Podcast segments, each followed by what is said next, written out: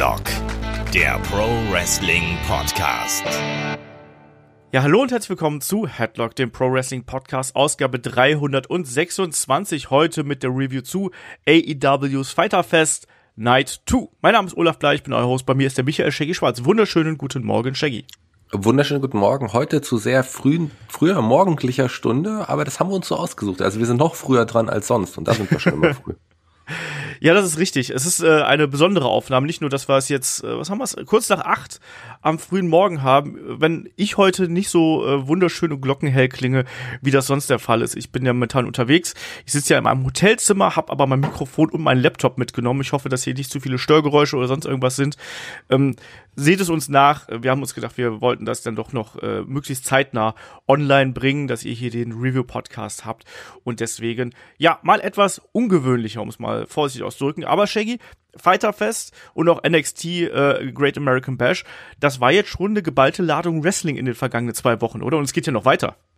Das war es auf jeden Fall. Das war sehr, sehr viel Wrestling. Das war auch sehr viel gutes Wrestling, wie ich finde, sehr viel interessantes Wrestling. Also mir hat beides relativ gut gefallen. Fighterfest kann ich ja schon mal vorwegnehmen. Aber, aber auch und vielleicht sogar ein bisschen mehr der NXT Great American Bash. Das hat auch verdammt Spaß gemacht. Das war vieles spontan aufgebaut. Auch hier musste man ja ein bisschen, bisschen umswitchen und einige Sachen spontan aufbauen bei Fighterfest. Aber insgesamt hat es mir sehr, sehr gut gefallen, muss ich sagen. Und gerade solche ja, Two-Night Specials, solche ja, Special-Wochenshows unterm Pay-Per-View-Namen oder wie auch immer, so wie das ähm, ja AEW jetzt ein paar Mal gemacht hat und jetzt NXT jetzt auch schon. Also das macht schon Spaß, macht Lust auf mehr und bereichert das normale Wochengeschehen eigentlich doch enorm, obwohl das schon ganz interessant ist. Also mir hat sehr viel Spaß gemacht und auch macht es mir jetzt bestimmt Spaß mit dir darüber zu sprechen. ja, das garantiert das Ding ist ja, es darf halt eben nicht die Regelmäßigkeit werden. Ne? Also wir dürfen jetzt nicht jede Woche irgendeine anderes gethemte äh, Weekly haben, das wäre ein bisschen albern, aber jetzt so als Abwechslung mal zwischendrin finde ich das echt super und ich bin auch äh, wirklich begeistert von den Produkten, die beide Shows hier abgeliefert haben. Ich fand auch beides sehr, sehr unterhaltsam. Ähm, wir sprechen heute über Fighter Fest, weil wir gesagt haben, so NXT ist ein bisschen äh, ja zu kurzfristig fast schon für uns gekommen, sodass wir es zeitlich nicht mehr eingeplant gekriegt haben. Deswegen seht uns nach. Vielleicht machen wir noch was, aber wahrscheinlich äh, lassen wir das eher unter Tisch fallen tatsächlich und sprechen da so nebenbei mal ein bisschen drüber. Lass mal hier gleich loslegen mit AEW's äh, Fighter Fest Night 2. Du hast gerade angesprochen, da gab es ja auch ein paar Umwälzungen, ähm, was, was ein paar bestimmte Geschichten angeht. Ne? Wir bekommen ja dann John Moxley gegen Brian Cage, bekommen wir dann ja in der kommenden Woche bei Fight for the Fallen. Und was es hier auch noch gegeben hat, was man sich auch auf dem YouTube-Kanal anschauen kann, Shaggy, das ist die Puppy Battle Royal. Das ist ja mal auch was ganz Putziges gewesen. Und ich habe so Überschriften gelesen wie AEW's Puppy Battle Royale is the right thing we need right now. Ist es wirklich so? Ist es genau das, was wir momentan brauchen? Weil das war ja an Niedlichkeit kaum zu überbieten. Ich weiß nicht, ob wir es wirklich brauchen, aber die Idee war schon witzig und die Umsetzung war witzig und ich kann damit sehr, sehr gut leben, da so ein paar Hundewelpen in dem kleinen Ring zu sehen mit äh, ja, Stoffwerfui-Puppen und so weiter. Ich fand's schon süß, mir hat's Spaß gemacht. Ich habe mir die zehn Minuten, die gibt's ja glaube ich auf YouTube äh, kostenlos genau. zu sehen. Ähm, ich habe mir die zehn Minuten angeschaut und ich habe mich gefreut und habe das mit einem Lächeln begleitet und muss sagen, warum auch nicht? Es wird das Wrestling nicht verändern, es wird das aktuelle Geschehen nicht verändern. Auch das Gefühl in der Corona-Zeit ist sicherlich auch immer das gleiche. Aber es hat natürlich Spaß gemacht und war süß. Ob wir es jetzt brauchen, weiß ich nicht. Aber es schadet auf jeden Fall nicht, dass es da war. Im Gegenteil. Ja, sehe ich ganz genauso. Ähm, hatte auch sehr viel Spaß mit gehabt, fand es sehr niedlich, wie sich das gehört. Auch wenn ich eher der Katzenmensch bin, aber ich glaube, wenn man Katzen in so einen Ring äh, pflanzen würde, ich glaube, dann würden die wahlweise einfach nur da drum rumsitzen und sich zusammenkuscheln oder einfach sich total sinnlos äh, verhalten, wie das Katzen immer so machen. Ähm, lass mal hier Richtung ähm, Maincard kommen weil das war ja nicht mal Kickoff-Show, das war ja einfach nur Spaß ein bisschen. Ähm, wir starten durch mit dem Kampf um die AEW Tag Team Championship zwischen Private Party, die sich ja in der vergangenen Woche quasi hier den Spot gesichert haben, und den Champions Kenny Omega und Hangman Adam Page. Und ich muss hier erstmal sofort wieder vorweg sagen, wie gut mir ein Adam Page hier gefällt. Also die Ausstrahlung, die der Typ mittlerweile an den Tag legt, das ist schon extrem beeindruckend. Wenn wir da mal so, ich sag mal, ein Jahr und ein bisschen zurückgehen, wo er noch als, ja, wirklich super Babyface rübergekommen ist. Das hier ist ein ganz anderer Hangman, oder? Äh, absolut. Also man hat ja bei AW am Anfang auf ihn gesetzt und hat gedacht, das könnte das neue Face der Company werden.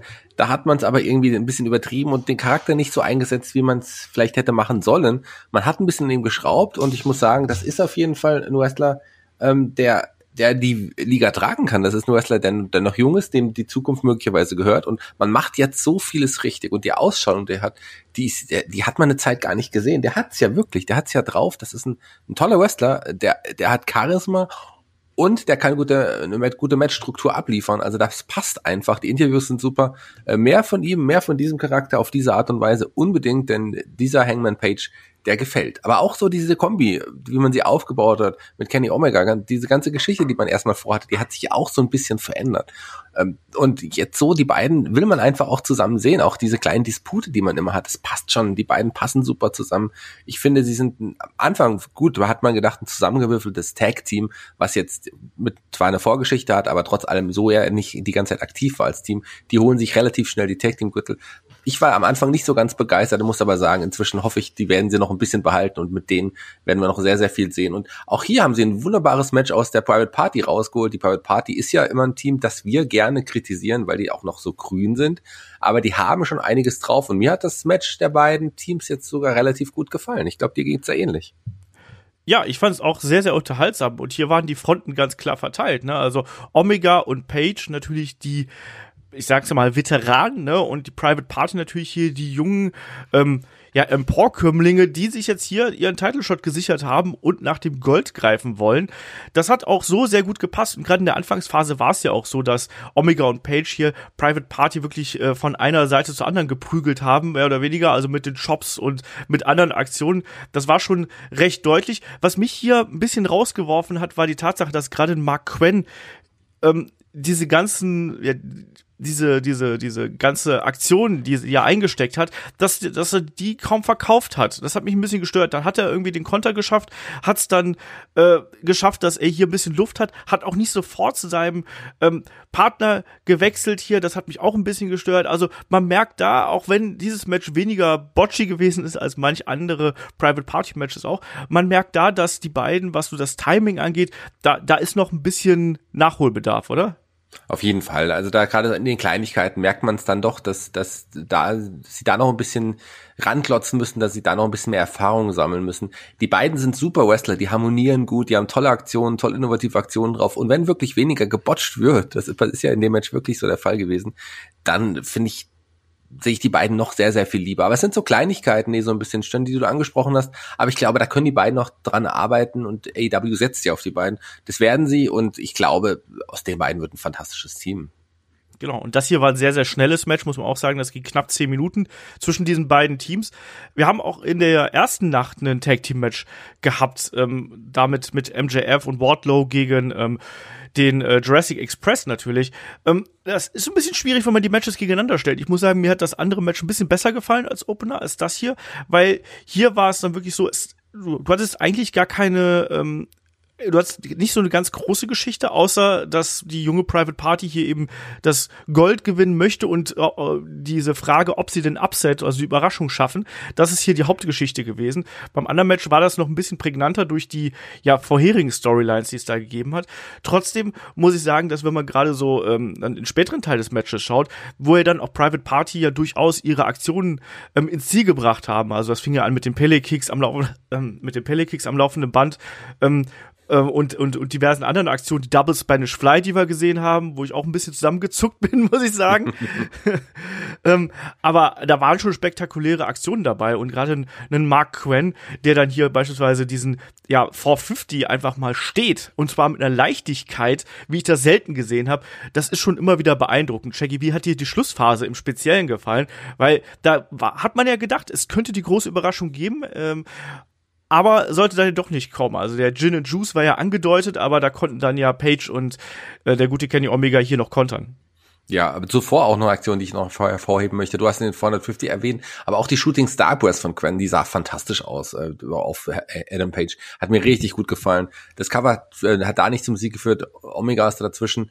Es gab nochmal den Versuch des Gin Juice und am Ende gab es den V-Trigger und äh, eine Liger Bomb und dann ganz am Ende der Last Call. Und ähm, ich finde, gerade die Tag Team Combo, auch der, der Finisher, wie man die beiden, ja den V-Trigger und auch die Buckshot Lariat von, von Omega und Page irgendwie verbindet. Ich finde den Finisher auch super der beiden. Das hat, hat dann auch zum Ende geführt. Ähm, Cover, ähm, Isaiah Cassidy wurde in dem Fall gecovert. Schönes Ende, schönes Match, hat Spaß gemacht und Page und, und Omega, die gefallen mir einfach als Tag Team. Die will ich noch ein bisschen sehen und bin gespannt, was da noch kommt. Ich meine, einige Tag Teams haben wir an dem Abend noch gesehen, die bald wahrscheinlich Herausforderer werden würden und könnten. Das stimmt. Also die Tag Team Division bei AEW ist natürlich prall gefüllt. Also da gehören natürlich auch äh, Private Party dazu. FTR natürlich, die Young Bucks, äh, die Lucha Bros, äh, von mir aus auch Butcher und Blade, die Best Friends und wie sie sich alle heißen. Also da ist wirklich viel geboten und alles Teams, die auch wirklich tolle Geschichten erzählen können und die entsprechenden äh, ja, Matches dazu auch abliefern können. Und um hier das kleine Resümee für den Kampf zu ziehen, ich fand es auch als Opener eine, eine gute Wahl, auch wenn mir der äh, Tag Team Opener aus der ersten Nacht einen Tacken besser gefallen hat.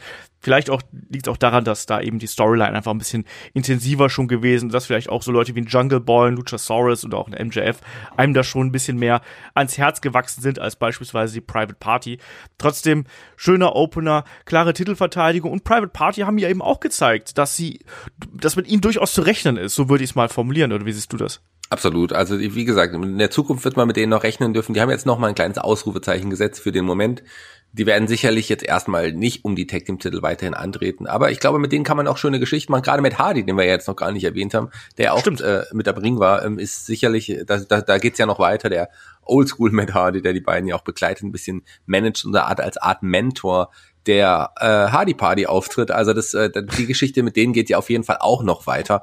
Ähm, sind wir gespannt, wie es da weitergeht. Da, mit denen hat man einiges vor und ich glaube mittlerweile auch, dass sie sich den Spot verdient haben, weil man jetzt auch so ein bisschen sieht, vielleicht lag es auch an den Gegnern, aber man sieht auch, dass sie an sich arbeiten.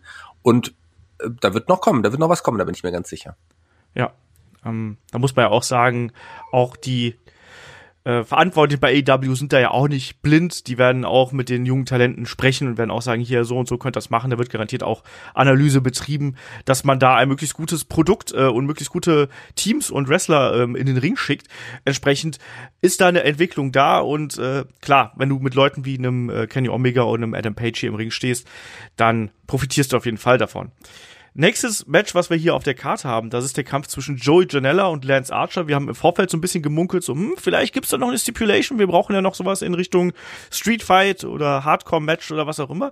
Gab's nicht und stattdessen gab's hier erstmal einen Lance Archer, der hier äh, Joey Janellas Tag Team Partner Sonny Kiss erstmal zum Ring geschleppt hat äh, beim Entrance, wie er das ja gerne macht, dass er sich irgendwelche äh, Opfer hier äh, Backstage quasi schnappt, um sie dann nochmal im Ring zu verprügeln. Und dann hat er hier Sonny direkt auf äh, Joey Janella geworfen und das hat auch so ein bisschen den, wie soll ich sagen, den Turnus hier vorgegeben, also den Grundton für dieses Match. Also der Lance Archer, der das pure Böse ist, der pure Gewalt ist und ein Joey Janella, der hier durchaus ist er schon ein Edeljobber? Ich weiß es nicht, aber der hier durchaus auf jeden Fall erstmal als, äh, als mutiger Kontrahent in den Ring gestiegen ist, auch wenn man nie so ganz äh, dran geglaubt hat, dass er den Sieg holt, oder wie ist es bei dir? Ich glaube, Edeljobber, er steht noch eine Stufe über Leuten wie Brandon Cutler oder Peter Avalon, glaube ich, wird die die aber einen eher als Edeljobber bezeichnen. Also eher auf einer Stufe mit Cutie Marshall, der ja auch Zeit Edeljobber irgendwie war, aber Joey Janella, um das jetzt mal kurz hervorzuheben, wir haben es ja schon letzte Woche gesagt oder vor einiger Zeit gesagt, dass der schon an sich arbeitet auch. Ich meine, jetzt im Ring ist der sowieso, hat er sowieso seinen eigenen Stil, den er weiterhin fährt.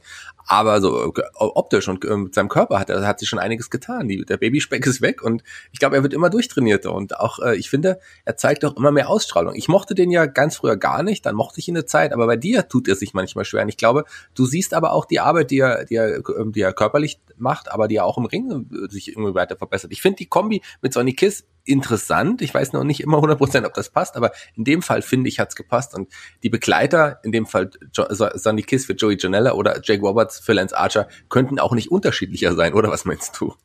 ja, das ist, das ist richtig. Äh, Jake the Snake Roberts ja auch wieder mit dem Sack, den er dabei gehabt hat. Äh, wie sich das gehört. Und ja, und Sonny Kiss und Joey Janella auch ein bisschen merkwürdiges Paar, aber funktionieren ganz gut zusammen und sind vor allem natürlich auch einfach Publikumslieblinge. Und ich glaube, darum ging es dann hier auch, dass du diese beiden Fronten hast. Ähm, einmal die, die, ich nenne mal die, die bösen alten Männer und dann eben Joey Janella und Sonny Kiss, diese ähm, extrovertierten und wirklich ja modernen Charaktere. Jetzt einfach mal, und du sagst es ganz richtig, und Joey Janella arbeitet auf jeden Fall an sich. Also man hat gesehen, dass er, dass er deutlich abgespeckt hat. Wenn jetzt noch ein paar mehr Muckis dazukommen, dann äh, könnte er glatt als normaler Wrestler durchgehen, muss mal böse zu formulieren. Nein, also das ist jetzt übertrieben, aber er war ja, wenn man sich so alte Matches von ihm anschaut, wirkt er wie jemand, der halt eben das Fitnessstudio nicht allzu oft von innen gesehen hat. Der versteht Wrestling, der interpretiert Wrestling neu, das habe ich ihm auch nie abgesprochen. Der bringt auch eine gehörige Portion Charisma mit. Das muss man auch dazu sagen. Aber eben für mich gehört da hier und da noch ein bisschen mehr dazu. Ich brauche nicht bei jedem Wrestler einen Brian Cage, aber eben so ein bisschen ähm, nach Catcher soll es dann doch aussehen. Ähm, ja, und hier, das war ja eigentlich ein glorifizierter Squash, oder?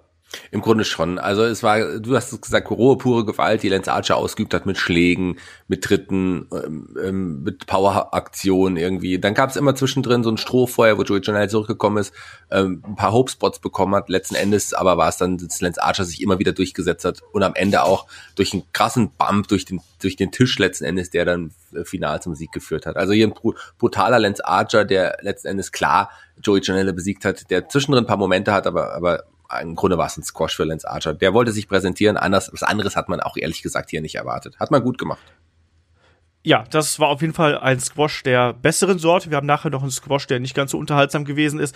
Man muss trotzdem hier nochmal, weil wir das Team äh, Joe Janella und Sonny Kiss hier angesprochen haben, auf so eine kleine Phase hier eingehen, weil da hat ja dann auch ein äh, Jake the Snake Roberts hier quasi für ein bisschen äh, Ablenkung gesorgt mit seinem Beutel, als er da auf das Apron gesprungen ist.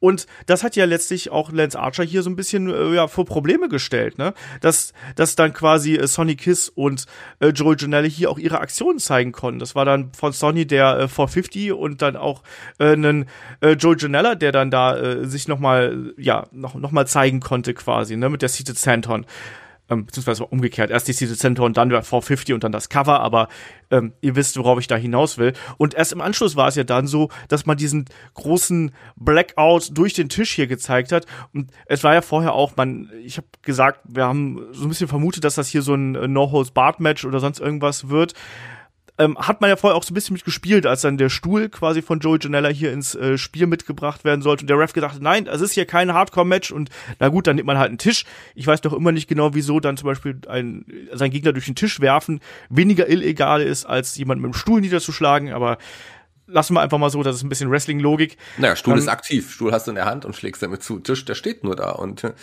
ja, ist ein dummer Zufall, dass der gerade von unterm Ring äh, da hingestellt worden ist, oder was? Ja, wahrscheinlich, so ist es wahrscheinlich. So, okay. Aber ganz kurz, ähm, bevor wir äh, zum nächsten Match kommen, wie findest du eigentlich, wir haben noch nie über den Finisher von Lance Archer geredet, dieser, wie heißt er, Blackout, hast du, äh, heißt er? Ähm, ja.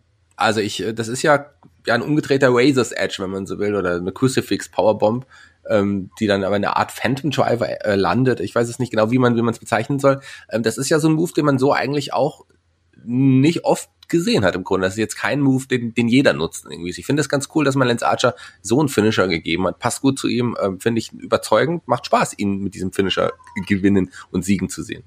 Die hat er ja schon früher gezeigt. Ist auf jeden Fall eine Aktion, die für jemanden von seiner Statur, und da sticht er ja auch wirklich aus dem AEW-Roster heraus, weil er ist mit einer der, ich glaube, er ist sogar der größte, glaube ich, im Roster, den man hat, von der reinen Körperhöhe her. Ähm, das passt auch äh, zu ihm, ne? Und es ist eine spektakuläre Aktion, auch durch diesen Flip, dadurch, dass er den Gegner quasi noch ein bisschen hochwirft, der sich quasi vorne überrollt passt perfekt zu dem Charakter und sieht zerstörerisch aus. Und wie man hier sieht, kann er die Aktion dann eben auch sehr schön aus ja, erhöhten Positionen bringen einfach. Man kann, die kann er aus dem Ring Leute schmeißen, er kann hier vom Apron jemanden runterwerfen. Ähm, das passt schon und ich bin da äh, ein großer Freund von. Ich finde, das ist eine, eine coole äh, Special-Aktion hier zum Abschluss des Matches. Und das Ding hier war einzig und allein dazu gedacht, dass man einen Lance Archer noch ein bisschen besser positioniert als den Monster Heel, der eben sein möchte. Und da bin ich sehr zufrieden mit, dass man das hier so gelöst hat. Das war ein unterhaltsames Match. Es war jetzt ein äh, Aufbaumatch natürlich für Lance Archer, aber für das, was es äh, war, war es sehr unterhaltsam und hat für mich gepasst. So, ähm, weiter geht's. Wir haben noch mal einen Darby Allen, der sich hier zu Wort meldet und dann vor allem auch äh, Richtung Brian Cage schießt und anschließend dann sich ja von einem, wie nennt das denn, von so einem Sprungturm, von so einer Hebebühne oder was auch immer, ähm, ja dann in so in das, das Foam Pit fallen lässt. Shaggy, erste Frage. Darby Allen gegen Brian Cage, interessiert dich das? Zweite Frage, würdest du dich auch äh, per Coffin Drop in so einen Foam Pit schmeißen? Ähm, ersteres ja. Ich glaube, das äh, hat ja wieder eine kleine Geschichte mit Darby Allen hat man wieder präsentiert. Ähm, den hat man ja neulich mit Tony Hawk präsentiert. Hier hat man äh, Travis Pastrana, auch einen bekannten, genau. ja, ähm, äh, Skateboardler? Skateboardler, ich bin nicht aufs Wort gekommen. ähm, wurde jetzt bald Tony Hawk 1 und 2, äh, 1 und 2 oder ist es schon draußen? Das, äh, da freue ich nee, mich schon sehr. Okay, da freue ich mich schon sehr, weil das habe ich tatsächlich äh, durchgezockt. Auch das, den dritten Teil, irgendwie, die habe ich geliebt damals, irgendwie auf der Playstation 2 oder 1. Ich glaube 2 war oder? Vielleicht beides. Was weiß denn ich noch? Ich habe es auf jeden Fall gespielt. Ähm, das hat Spaß gemacht. Und auch die Irgendwas Geschichte, mit Spielen. Irgendwas mit Spielen auf jeden Fall. Mit so einem Ding in der Hand, wo man so drückt, mit so Knöpfen. Ähm, und ähm, ja, man konnte den, den, den einen Kommissar freischalten und den Teufel bei dem einen. Ich glaube, es war das Dreier. Doch, es stimmt.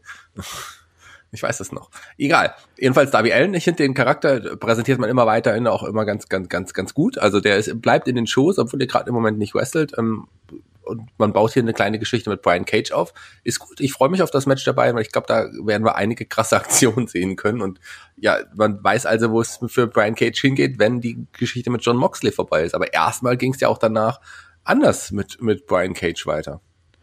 Genau, da haben wir dann äh, Brian Cage gesehen, der hier mit äh, Taz zum Ring gekommen ist. Taz hatte etwas dabei, was er dann äh, in den kommenden Minuten da enthüllen sollte. Und er hat gesagt, das ist etwas, das hat die ähm, ja, es wurde nie offiziell anerkannt von Promotions, aber Wrestling-Fans weltweit haben es eben anerkannt für harte Arbeit und für ja Toughness, um es mal so auszudrücken, und haben dafür äh, Respekt gezollt. Und es ist der FTW World Championship Belt gewesen, den er hier gezeigt hat, wo er auch gesagt hat, das ist sein Lebenswerk und das ist all das, was ihn in seiner Karriere ausgezeichnet hat. Das ist ja tatsächlich ein Titelgürtel, den Taz selbst designt hat. Ist ja jemand, der durchaus, was Künstlerisches angeht, sehr talentiert gewesen gewesen ist, hat ja früher auch Merchandise für die ECW zum Beispiel gemacht. Und äh, der Beltier war ja damals Teil der ECW-Historie, Shaggy. Und kannst du dich noch dunkel dran erinnern, wie das gewesen ist? Ja, total. Also es war ja auch so, dass er damals kein World Title Match bekommen hat und hat er sich einfach selber diesen Titel, ja, da hat er einfach selber diesen Titel präsentiert und den hat er ja auch mehrere Male verteidigt. Das war quasi die extreme Variante des Million Dollar Bells Anfang der 90er. Also kann man so sagen im Grunde. Ich meine, es gab dann auch Matches gegen Sabu, auch um diesen Titel und ähm, dass ich, als, als er angefangen hat, irgendwie zu sagen, ich hatte ja was dabei, ich habe gehofft, dass es dieser der FTW-Title ist, weil da habe ich dann wieder zurück, mich zurückerinnert und dachte, das wäre doch, was wäre das für ein geiler Moment jetzt? Klar, ein weiterer Titel, der aber nicht offiziell ist. Kann man, kann man so machen. Ich fand das sehr, sehr einen geilen Moment, gerade auch als sie dann an Brian Cage überreicht, der dann aber sehr überrascht getan hat. Cage nicht unbedingt der beste Schauspieler, zeigte dann so auf sich, ich? Und und der ist ja, ja. Also ja. kann man so machen. Also die Art und Weise, wie der Titel präsentiert wurde, war toll. Und Tess am Mikrofon den hat man eine Zeit mal verdammt als Kommentator noch, ich weiß nicht, oder ich zumindest. Ähm, der ist aber am Mikrofon jetzt wieder, der ist wirklich, wirklich richtig gut. Und ich finde, das passt schon super mit, mit hier Brian Cage an seiner Seite. Hat man das Richtige getan. Man sieht Cage nicht der beste ähm, Schauspieler. Ähm, Tess tut ihm da sehr, sehr gut. Und das hat man sehr, sehr, sehr toll aufgebaut und bin gespannt, wie es da weitergeht. Vielleicht behält man den FTW-Titel ja noch weiter in den Shows, auch nach dem Match nächste Woche bei Fight for the Fallen das werden wir mal sehen, ob man den äh, Belt da quasi behält. Ähm, du hast Tess angesprochen, das finde ich ganz interessant, weil mir ist hier aufgefallen, gerade als er so ein bisschen über diese Legacy von sich gesprochen hat und so, du hast gemerkt, wie emotional er da geworden ist und diese Leidenschaft, dem ist ja sogar einmal kurz die Stimme weggeknickt quasi in der Promo und da hat man gemerkt, wie viel ihm zum einen das bedeutet, weil ihn das wahrscheinlich auch an seine aktive Karriere, an diese Zeit bei ECW erinnert hat. Und du hast es auch vollkommen korrekt gesagt. Es gab die Matches gegen Sabu und es gab ja nur zwei FTW-Champions. Das eine war Taz, logischerweise, und das andere war Sabu. Und äh, den Titel hat Sabu ja auch nur dadurch gewonnen, quasi, dass Taz ihn damals auf sich gezogen hat, weil er sich sicher gewesen ist, dass er ohnehin schon sein Match gegen Shane Douglas, der damals Champion gewesen ist, bekommen würde. Und diese Geschichte, du hast auch richtig gesagt, ähm, er hat damals kein Title-Match bekommen. Da war es ja so, dass Shane Douglas verletzt gewesen ist. Der hatte, glaube ich, ähm, hatte eine, eine, eine äh, Ellenbogenverletzung gehabt. Ich glaube auch so eine Staph-Infection oder sonst irgendwas. Auf jeden Fall was, was längere Zeit ähm, aus dem äh, aktiven Geschehen rausgeholt hat. Und Tess hat halt immer wieder die, die Herausforderung gestellt, hat das Match natürlich nicht bekommen und dann irgendwann hat er gesagt, ja, weißt du was, hier, wir wollen was, was für die echten harten Kerle ist, ähm, die auch antreten und das ist dann der FTW World Championship. Ich muss sagen, ich fand die, die Promo von Tess hervorragend. Die hat mir super gut gefallen. Aber du sagst es auch ganz richtig, ein Brian Cage in seiner Mimik und in der Gestik fand ich total grauenvoll. Muss ich ganz ehrlich sagen. Ich fand das total schlimm. Und die Art und Weise, wie er dann auch gejubelt hat, das wirkte auf mich so künstlich. Das war furchtbar.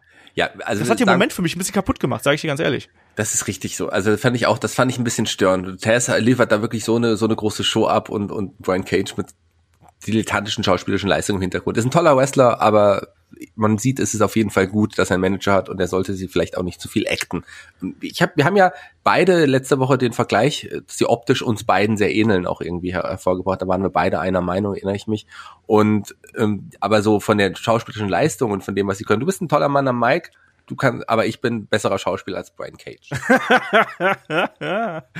ja, ich hoffe, dass du ein besserer Schauspieler äh, bist ja, als Brian auch. Cage. Sagen wir es mal so. Also, das, ja, ich fand das ganz schlimm, dieses, also letzte Woche diese Shooter-Geste, das war ja noch so ganz cool, aber jetzt, wie er dann da gegrinst hat und die Titel hochgehalten hat in die leere Halle, ich glaube, da wäre es klüger gewesen, wenn er sich das einfach nur über die Schulter gehangen hätte und grimmig reingeblickt hätte, weil das soll er doch letztlich ausstrahlen. Diesen pseudo-coolen Brian Cage, ich finde, der passt hier nicht in diese Fehde und in diese Geschichte rein und dass er sich dann da so drüber freut, naja, ich sag mal, alles ist besser als die Spinne im Käfig oder so. Also da hab ich, muss ich auch dran denken mit diesem Tuch irgendwie. Was, was ist bloß in der, unter dem Tuch? Ist es eine Spinne im Käfig? Ich weiß es nicht.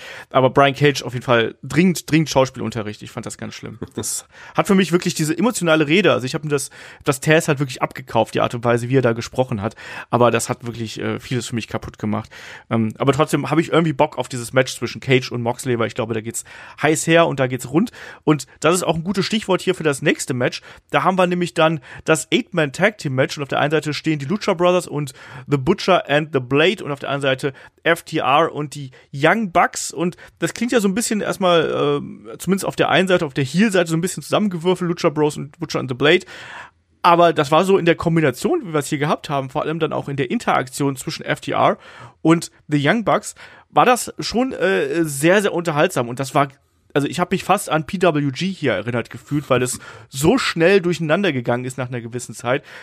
Also das war ein hochgradig unterhaltsames Match, auch wenn ich jetzt nicht der allergrößte Fan von so Flippy Shit bin, aber das ja das, das war ja ein Effektspektakel eigentlich, oder? Ja, aber an der Stelle sollten wir hier vielleicht noch mal ja auf die Interaktion zwischen FTR und ähm, den Young Bucks eingehen, weil da gab's ja ganz viel Geschichte hier. Das muss man auch mal dazu sagen. Auch wenn dieses Match unfassbar spektakulär und wild und wüst gewesen ist, gab's hier gerade äh, in der Interaktion dieser beiden Teams sehr, sehr viel Storyline, weil da hat man dann plötzlich gemerkt, dass die beiden auch zusammenarbeiten können und plötzlich hier die Trademark-Aktionen zusammen gezeigt haben. Shaggy, wie hat denn das, dir das gefallen, dass wir hier beispielsweise ja die Shatter Machine äh, ja mit einem Teil der Young Bucks und mit einem Teil von FT FTR gesehen haben und andere Aktionen eben auch.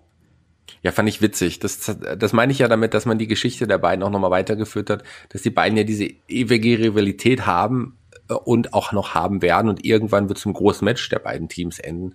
Darauf freue ich mich schon sehr, das baut man richtig schön auf. Gerade die, die, die Kombos, äh, ich, irritierend, aber super spannend. Also mir macht es total Spaß. Was ich übrigens auch noch interessant finde, muss ich ganz kurz abseits von dem Match sagen, ist, dass man einen Sean Spears und Tully Blanchard so prä äh, präsentiert hat im Publikum prominent sogar, wie ich finde, präsentiert hat. Ich meine, es gibt ja Gerüchte, dass man da irgendwie noch eine Combo mit FTA machen könnte in irgendeiner Art und Weise. Zumindest ein Tully finde ich auch ein, wäre ein geiler Manager für die modernen, ja, ähm, An Anderson und Tully Blanchard, wie sie auch oft verglichen werden. Die modernen Brainbusters. Ja. Das wäre schon, wäre schon, das ist schon so ein bisschen so, oder? Wie, wie siehst du das? Ja, klar, also irgendwie passt das ja ganz gut und die Vergleiche werden ja auch immer wieder in den Shows selber aufgegriffen. Das passt schon so äh, ganz gut, aber grundsätzlich hier in dem Match, ich mochte diese Interaktion der beiden Teams. Da hat das riesig Spaß gemacht. Ähm, die Art und Weise, wie man hier quasi sich gespiegelt hat, wie man gezeigt hat, hey, wir, wir können beide die ganzen Stile gehen, sei es jetzt mit den Superkicks, wo dann hinterher auch einer dann eben da daneben gegangen ist, von den Young Bucks ausgerechnet, wo der Superkick daneben gegangen ist. Wir hatten vorher auch, was ich noch mal ganz kurz hervorheben musste, wir hatten eine ganz kurze Phase gehabt, wo dann auch äh, Nick Jackson und Ray Phoenix miteinander im Ring gewesen sind und das war von der Athletik her unfassbar. Diese Aktion, wo die beiden sich quasi äh, ja die Hände gegeben haben und dann ja ohne ohne, ohne Hände auf, auf Seil gesprungen sind und solche Sachen und dann von oben den Hurricane Runner gezeigt haben. Also crazy, was da an Athletik äh, gezeigt worden ist. Dieses Match ist wieder so eins von den Matches, wenn wir da jetzt die komplette Matchstruktur oder sonst irgendwas erzählen wollen würden, dann wären wir noch morgen dran. Deswegen picken wir uns hier einfach so ein paar Punkte heraus was, was ich beispielsweise auch mochte, weil wir gerade schon bei diesen Tag Team Aktionen gewesen sind, war diese äh, Superplex äh, Big Splash Combo ab, äh, äh, beendet dann eben von einer großen Senton irgendwie von Nick Jackson. Ähm, und dann eben auch ja Shaggy das Ende war ja dann hier auch entsprechend, ne, dass man dann auf einmal es gehabt hat, dass äh, ja, zum einen diese ultraspektakuläre Canadian Destroyer Aktion zum Ende. Was sagst du denn dazu? Also der Canadian Destroyer quasi ähm, vom Rücken von Pentagon und dann eben nach draußen auf alle. Äh, wie kommt man denn auf sowas? Wie kommt man auf sowas? Also da muss man schon äh, äh ja Mut haben, sowas auch irgendwie zu Vertrauen zeigen. auch. Vertrauen vor allem. Das war schon eine relativ gefährliche Aktion, die auch noch gefährlich umgesetzt war, aber ich hoffe, da ist nicht so viel passiert. Sah aber natürlich super spektakulär aus. Also so eine Aktion, die, die geht ja jetzt auch gerade durchs Internet. Ähm, tolles Ende, tolle Aktion hat, äh, aber man hat natürlich gedacht, äh, muss das sein, aber ich glaube, es war relativ sicher angesetzt und daher, aber klar, hätte einiges passieren können. Mir hat Spaß gemacht, mir das anzuschauen. Ich ähm, muss sagen, das ist schon, ja, dafür liebt man ja auch Wrestling. Ob man gleichzeitig verdammt man solche Aktionen, aber irgendwie will man die auch sehen. Oder? Ist doch so.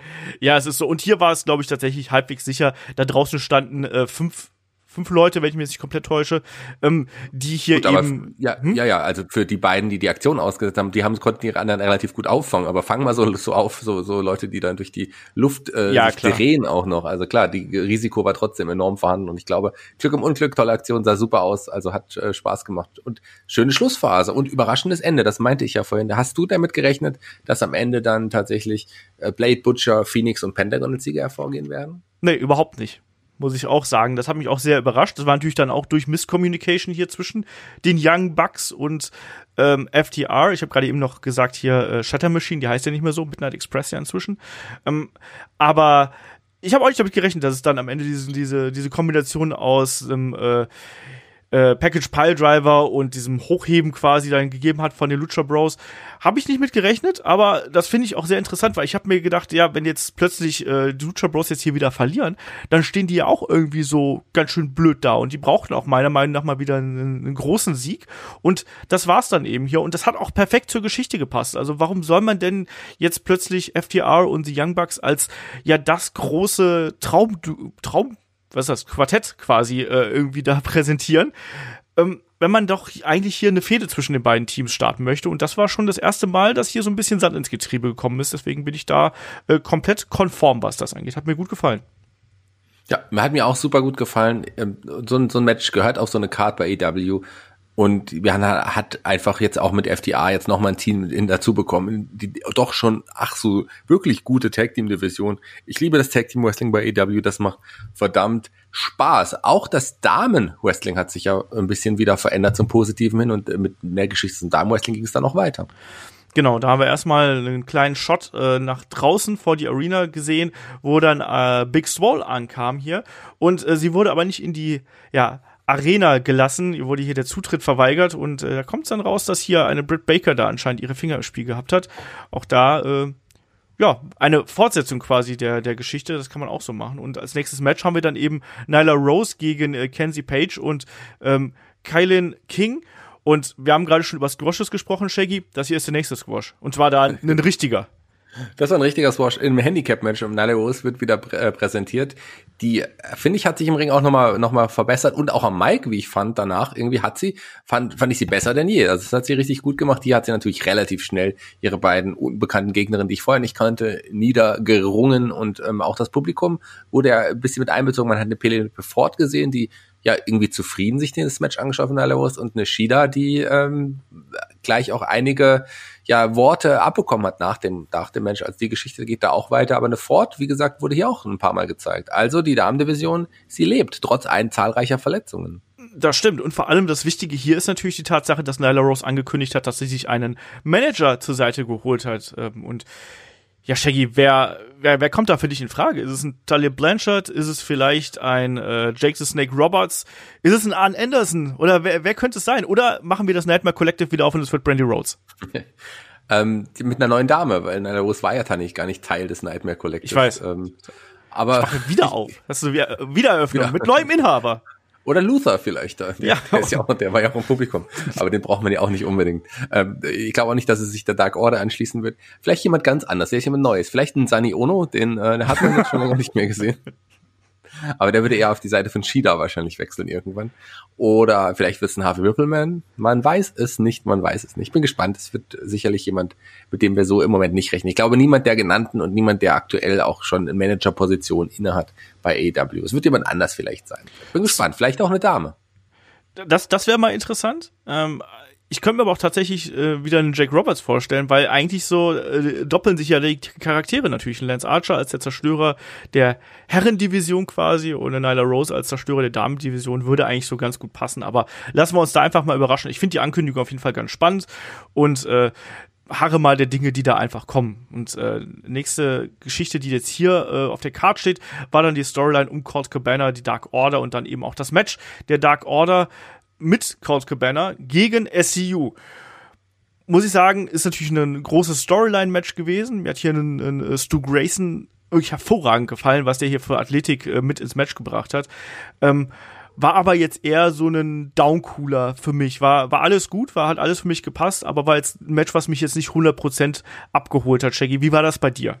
Ja, SEO ist, nachdem sie ja eine Zeit auch als Tag Team Champions irgendwie im Fokus waren, die sind relativ äh, aus dem Radar verschwunden, aus meinem Radar. Die äh, sind einfach da, die sind irgendwie mehr in, wirklich so ein bisschen in die Edeljobber-Position gerutscht, obwohl man mit dem Scorpio Sky ja einiges vorhatte und auch einiges getan hat. Aber im Moment sind die wirklich, ja, laufen unter ferner Liefen. Die Geschichte mit der Dark Order, die ist ja auch schon alt zwischen den beiden Teams. Die hatten schon einige Konfrontationen. Hier sieht man mal die Dark Order in ganzer Mannesstärke. Die haben ja mittlerweile neben ihren ganzen Creepern, die sie auch haben, äh, ein paar namhafte Leute, wo man weiß, wer unter der Maske steckt quasi. Da haben sie ja jetzt einige und es werden scheinbar immer mehr. Die Geschichte um Cold Cabana, die wurde auch weitergeführt und äh, man hat hier relativ gut zusammengearbeitet und ein, ein Stu Grayson, den hast du hervorgehoben, finde ich gut, weil den muss man hier auch in dem Match hervorheben.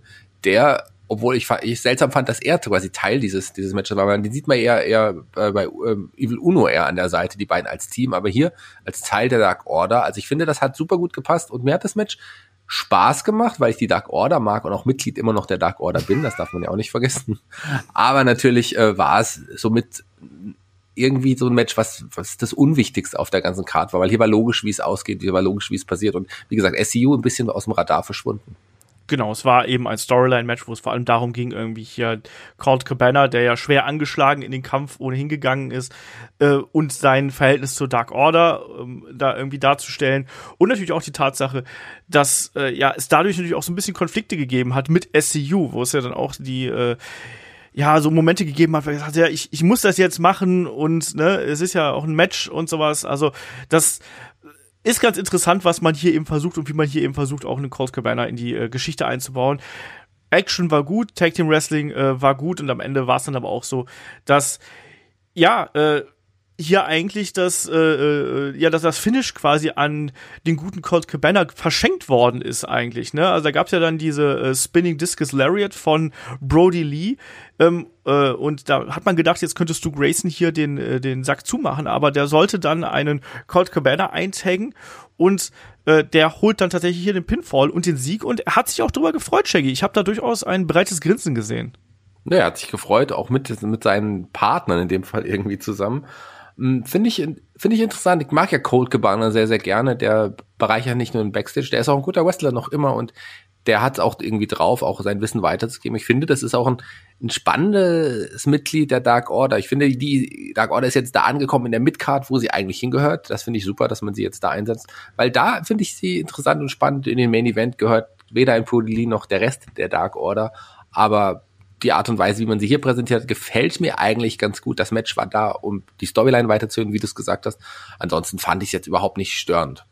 Nee, störend war es nicht. Das hat auch jetzt hier eigentlich ganz gut ähm, so als Brecher fungiert, finde ich, zwischen den, ähm, also vor dem Main-Event quasi, um nochmal Lust auf mehr zu machen, aber zugleich hat es dann eben auch nicht irgendwie dieses große Eight-Man-Tag dann irgendwie überschattet, sondern das war einfach ein gutes äh, Six-Man, was wir hier gehabt haben, mit großem Story-Fokus auf die Storyline von Colt Cabana. Und Colt Cabana merkt jetzt eben, was so die Vorteile sein können, wenn er der Dark Order beitritt. Siege, große Matches hier, Co-Main-Event und so Rampenlicht und mal schauen, ob er dann äh, demnächst auch wirklich der Dark Order hier komplett beitritt und den, der Versuchung erliegt.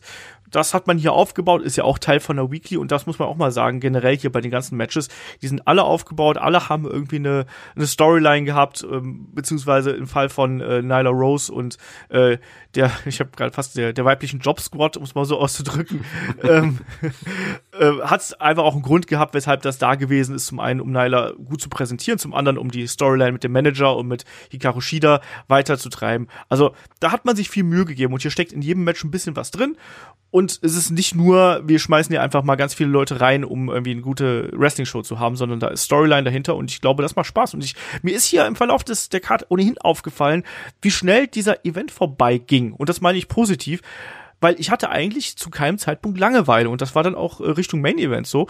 Also ich war komplett drin und ich fand das mega unterhaltsam. Die ganze Show von, von, wie man so schön im Englischen sagt, from top to bottom. Wie war es bei dir? Total, aber das muss ich sagen, das gleiche Gefühl hatte ich auch bei NXT in dieser Woche und in der letzten Woche. Also das hat alles sehr viel Spaß gemacht. Ich habe es ja schon gesagt, sowas kann man mal machen. Man muss es nicht jede Woche, muss man nicht so ein Special, äh, Weekly Special machen. Aber wenn man es mal macht, ist es cool. Nächste Woche übrigens Fight for the Fallen. ja, genau, genau das. Ja, das, das ist, sollte man nicht jede Woche machen. Ich hoffe auch, dass es damit dann gegessen ist. Aber ich denke auch, das war so ein bisschen dieser aktuellen Situation ein bisschen verschuldet. Auch, dass man hier Moxley und Brian Cage noch irgendwie ein bisschen unterstreichen wollte. Und dann hat man noch mal äh, der Fight for the Fallen Trademark hier aus der äh, Westentasche gezogen irgendwo. Aber lass doch hier mal zum, zum Main Event kommen, weil da haben wir dann, wie wir schon vermutet hatten, das Match zwischen Orange Cassidy und Chris Jericho, begleitet von Santana und Ortiz. Ja, Shaggy. Und ein Orange Cassidy hier am Anfang, äh, erstmal mit seinen typischen Manierismen, aber es ist dann sehr, sehr schnell zu einem normalen Match gekommen. Und wie hat dir das gefallen, hier Orange Cassidy ähm, nur sehr selten in seiner Sloth, in seiner Faultier äh, Manierismen-Methodik irgendwie hier zu sehen. Ja, man hat ihn hier ganz anders präsentiert als zum Beispiel gegen Pack damals oder Pack. Genau. Ähm, wie, wie, du immer so schön sagst. Ähm, was ja auch, glaube ich, richtig ist. Ja, wollte ich gerade sagen. Du tust, als wenn ich hier die Fehler machen würde. Pack ist richtig.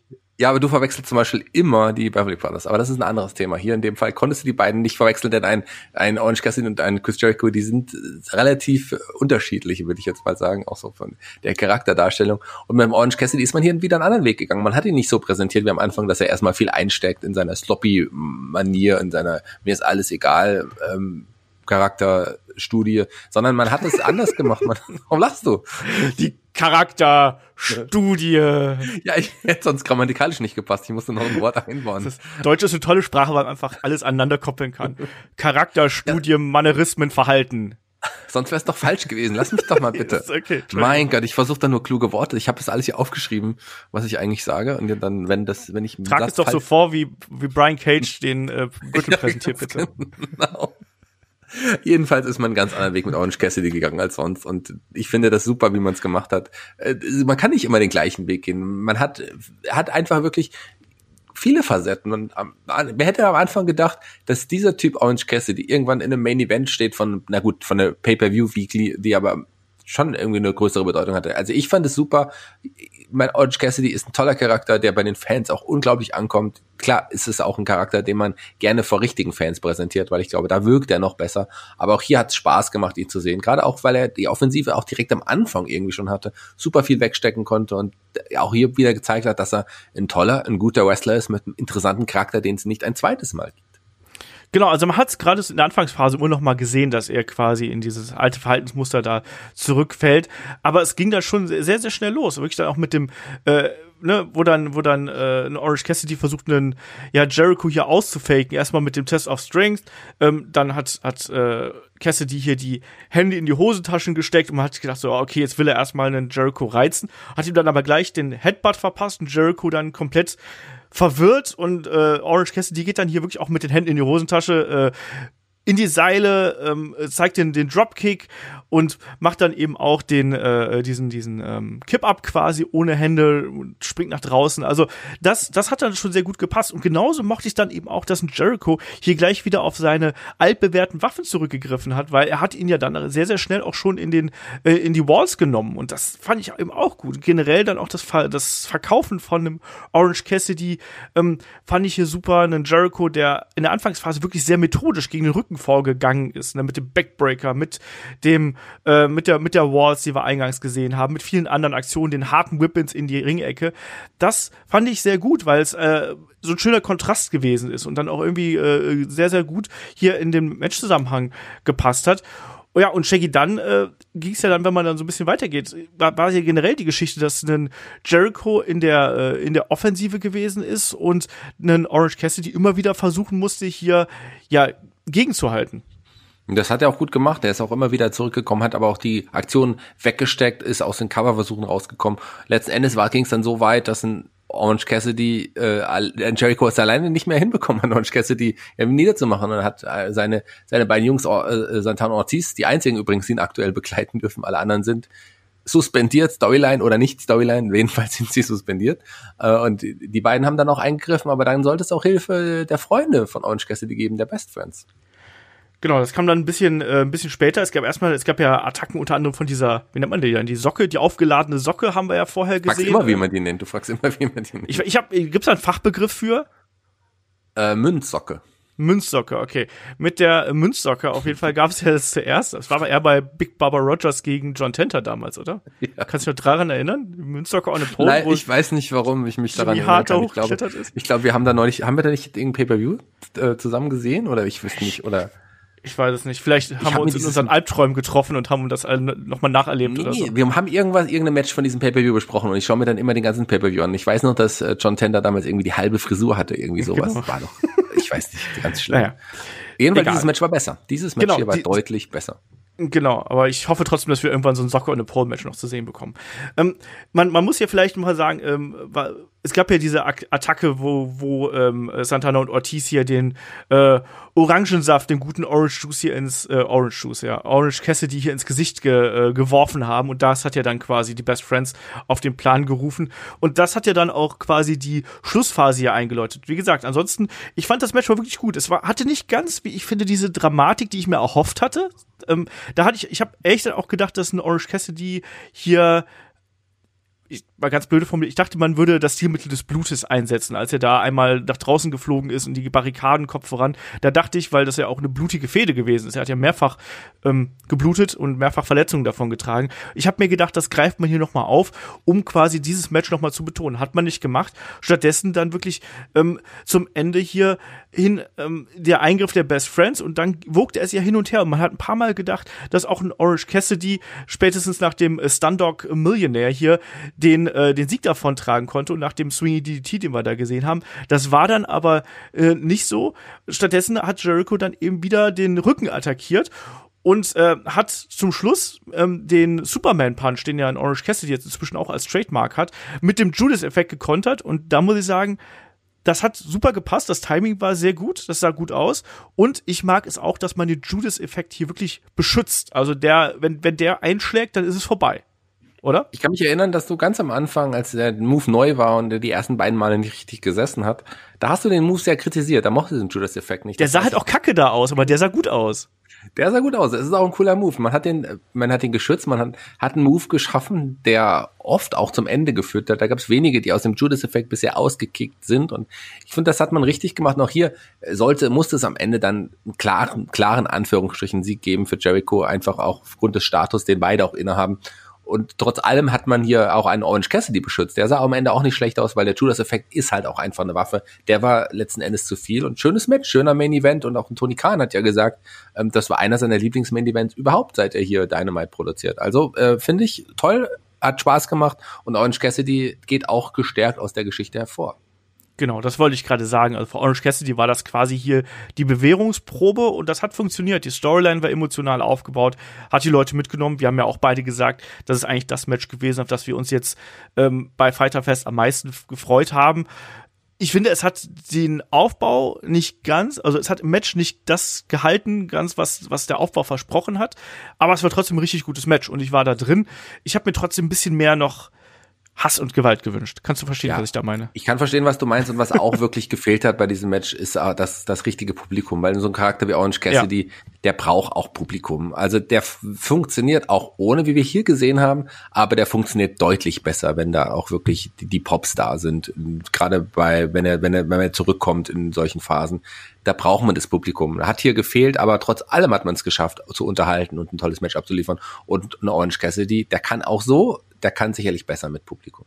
Ja, garantiert. Und Chris Jericho ist jemand, der hat hier mal wieder gezeigt, dass er eben auch durch den Status, den er mittlerweile mitbringt und durch das, was er, was er kann, das muss man auch ganz klar äh, so dazu sagen, ähm, dass er da äh, jemand ist, der sehr wertvoll für die Company sein kann, nämlich indem er auch dann eben die entsprechenden Talents hier äh, in so große Fäden verwickeln kann, auch wenn er dann hier noch knapp gewinnt. Aber ein Orange Cassidy hat sich hier gezeigt und ist mit Sicherheit jemand, äh, mit dem man hier für die ja, Zukunft rechnen kann. Und damit können wir dann eigentlich auch hier zum äh, Fazit kommen, würde ich mal sagen, Shaggy. Ähm, Fighterfest ist äh, vorbei und wir brauchen natürlich wieder eine Bananenwertung. Wir haben uns beim ersten Abend so ein bisschen drum gedrückt. Was würdest du hier dem Komplettkunstwerk Fighterfest für eine äh, Bananenwertung geben? Ja, man muss ja am Ende dann tatsächlich äh, jetzt beides miteinander bewerten, weil es ja eigentlich ein großes Ereignis ist. Ich wusste gar nicht, dass wir die Bananen vergeben dürfen, ähm, aber finde ich gut, dass wir es machen. so, ähm, deswegen würde ich fast sagen, also mir hat Spaß gemacht, sicherlich sehr, sehr viel Luft nach oben ist, war irgendwie letzten Endes doch nur eine Anführungsstrichen, klingt negativ, so meine ich es gar nicht, eine glorifizierte Wochenshow. Ähm, das war beim NXT Great American Bash auch, weil da einige Matches auch waren, die, die, ähm, die sicherlich nicht groß aufgebaut waren, auch so.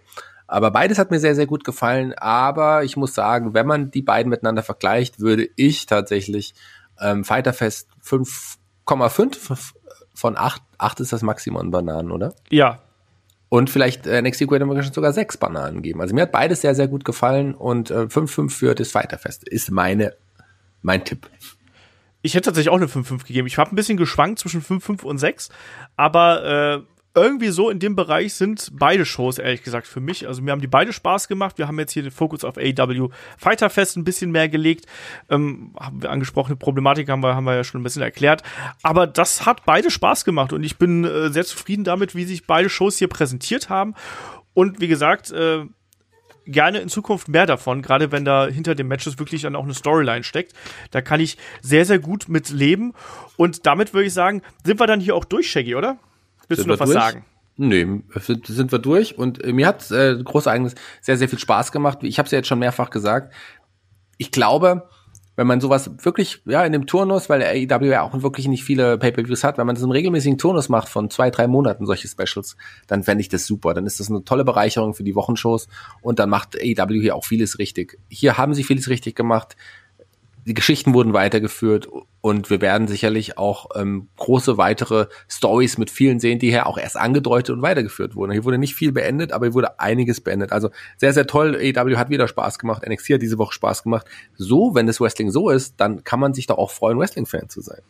Genau das, genau das. Hier hat sich Wrestling von seiner besten Seite gezeigt. Tolle Matches, Geschichten und Charaktere, so wie sich das gehört. Und in dem Sinne, glaube ich, können wir hier den Deckel auf den Podcast drauf machen. Wenn ihr noch ein bisschen mehr von uns hören wollt, zum Beispiel, Shaggy, haben du und der Herr Flöter ja das Magazin in dieser Woche äh, übernommen, während ich hier unterwegs bin und nicht ganz so viel Zeit habe. Ähm, das gibt's dann natürlich auf Pelton und auf Steady. Wir haben äh, auch da wieder mit dir und dem Herrn Flöter das Watch Along zum SummerSlam 1993. Schaut euch mit uns zusammen quasi den Event an und steigt noch einmal in den Lex Express, einmal äh, alternative Kommentar, den könnt ihr da hören und noch ganz viel anderen Stuff. Wir haben den Karriere-Podcast über Paul Barrett zum Beispiel auch da im Arsenal und mittlerweile weit über 250 Podcasts im Archiv. Also schaut da gerne rein und wenn ihr mögt, unterstützt uns da. Und in dem Sinne geht's dann hier am Wochenende weiter. Nämlich da sprechen dann der Shaggy, der Chris und der David über Wrestler, die im Alter besser geworden sind. Das ist ja auch mal was anderes, Shaggy, wo wir ansonsten immer die Part-Timer so verdammen, sprechen wir diesmal darüber, warum auch manchmal Wrestlern wirklich, ja, mehr Erfahrung und ein höheres Lebensalter ganz gut tun. Ja, und äh, das ist ein interessantes Thema. Ich habe mich sofort dafür gemeldet, auch weil du diese Woche nicht kannst. Deswegen werde ich auf jeden Fall da so ein bisschen moderieren und äh, durch die Show führen. Da freue ich mich. Und ich glaube, das wird eine interessante, ein interessanter Talk, weil ich weil ähm, wir uns da auch wirklich alle drauf freuen. Das, wir sind ja auch Leute, alle, die da in diesem Talk dabei sind, Leute, die im hohen Alter besser geworden sind. Von daher passen wir da auch sehr, sehr gut hin. Äh, seid gespannt, das kommt am Sonntag. Genau, das gibt's am Sonntag und dann äh, würde ich sagen, machen wir jetzt hier den Deckel drauf auf den Podcast. Ich sag Dankeschön fürs Zuhören, Dankeschön Shaggy, dass du hier dabei gewesen bist und bis zum nächsten Mal hier bei Headlock, dem Pro Wrestling Podcast. Macht's gut, bis dahin, tschüss. Tschüss, bis dann.